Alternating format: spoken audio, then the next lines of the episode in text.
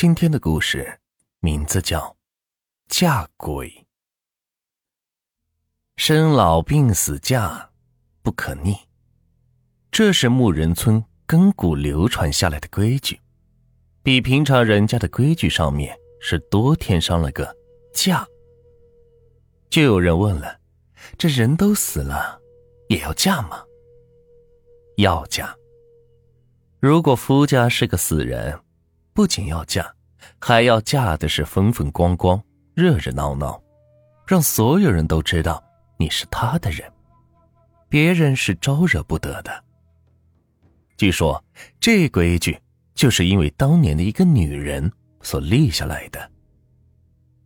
那个时候还没有嫁鬼这一说，媳妇虽然都是老一辈定下来的，如果另外男方死了，女方还是可以另外嫁人的。说那个时候有一个叫做曼曼的女子，平日里也是不怎么正经，竟是在有了婚约以后勾三搭四，还美其名曰的自由恋爱。然而家里人是无论如何也不会承认这段恋情的。且不说没有这先例，自家闺女找的可是方圆几里地出名的流氓混子，让他们是如何能接受？巧的是。与曼曼定下娃娃亲的男人也听说了这回事，一方面觉得难堪，一方面还要为自己将来的婚姻大事担忧。可尽管是这样，他还是念记着老一辈的交情，只挑了个日子过来拜访曼曼的父母，商量着把婚约取消，以后各自嫁去，再无干系。曼曼的父母哪里肯同意？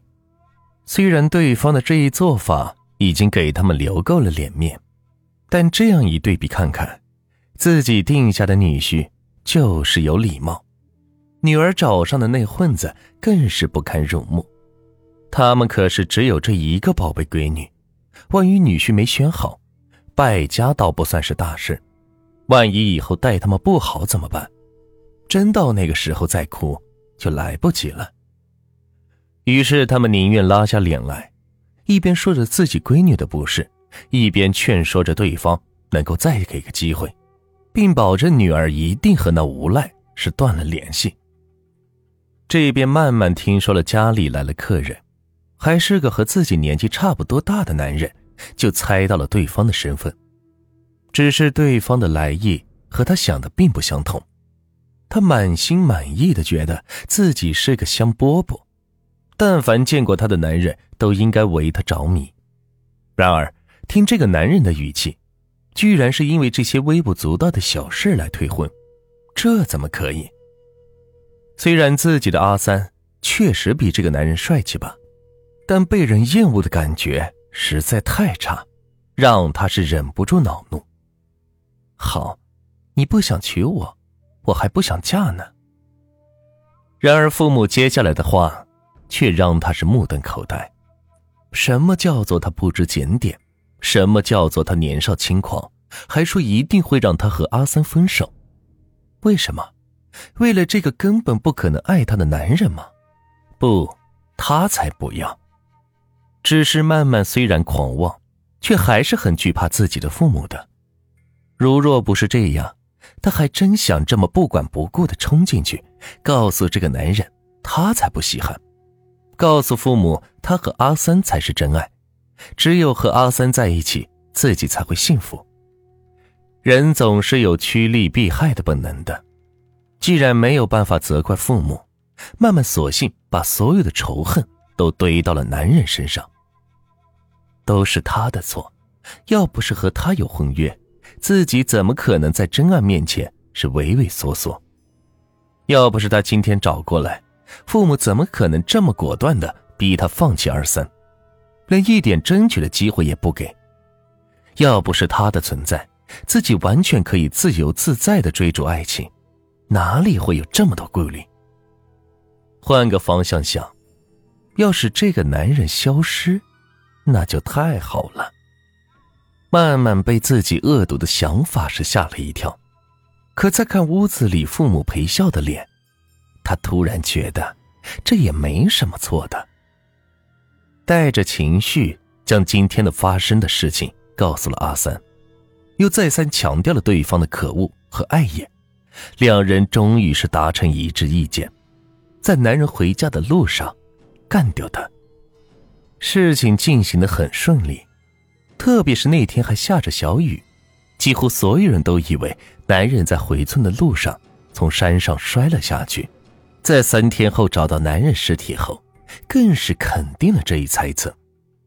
然而，他们不知道，男人并非自己失足，而是被曼曼以谈谈的名义引到悬崖边上，又被突然闯过来的阿三是推了一把，这才跌了下去。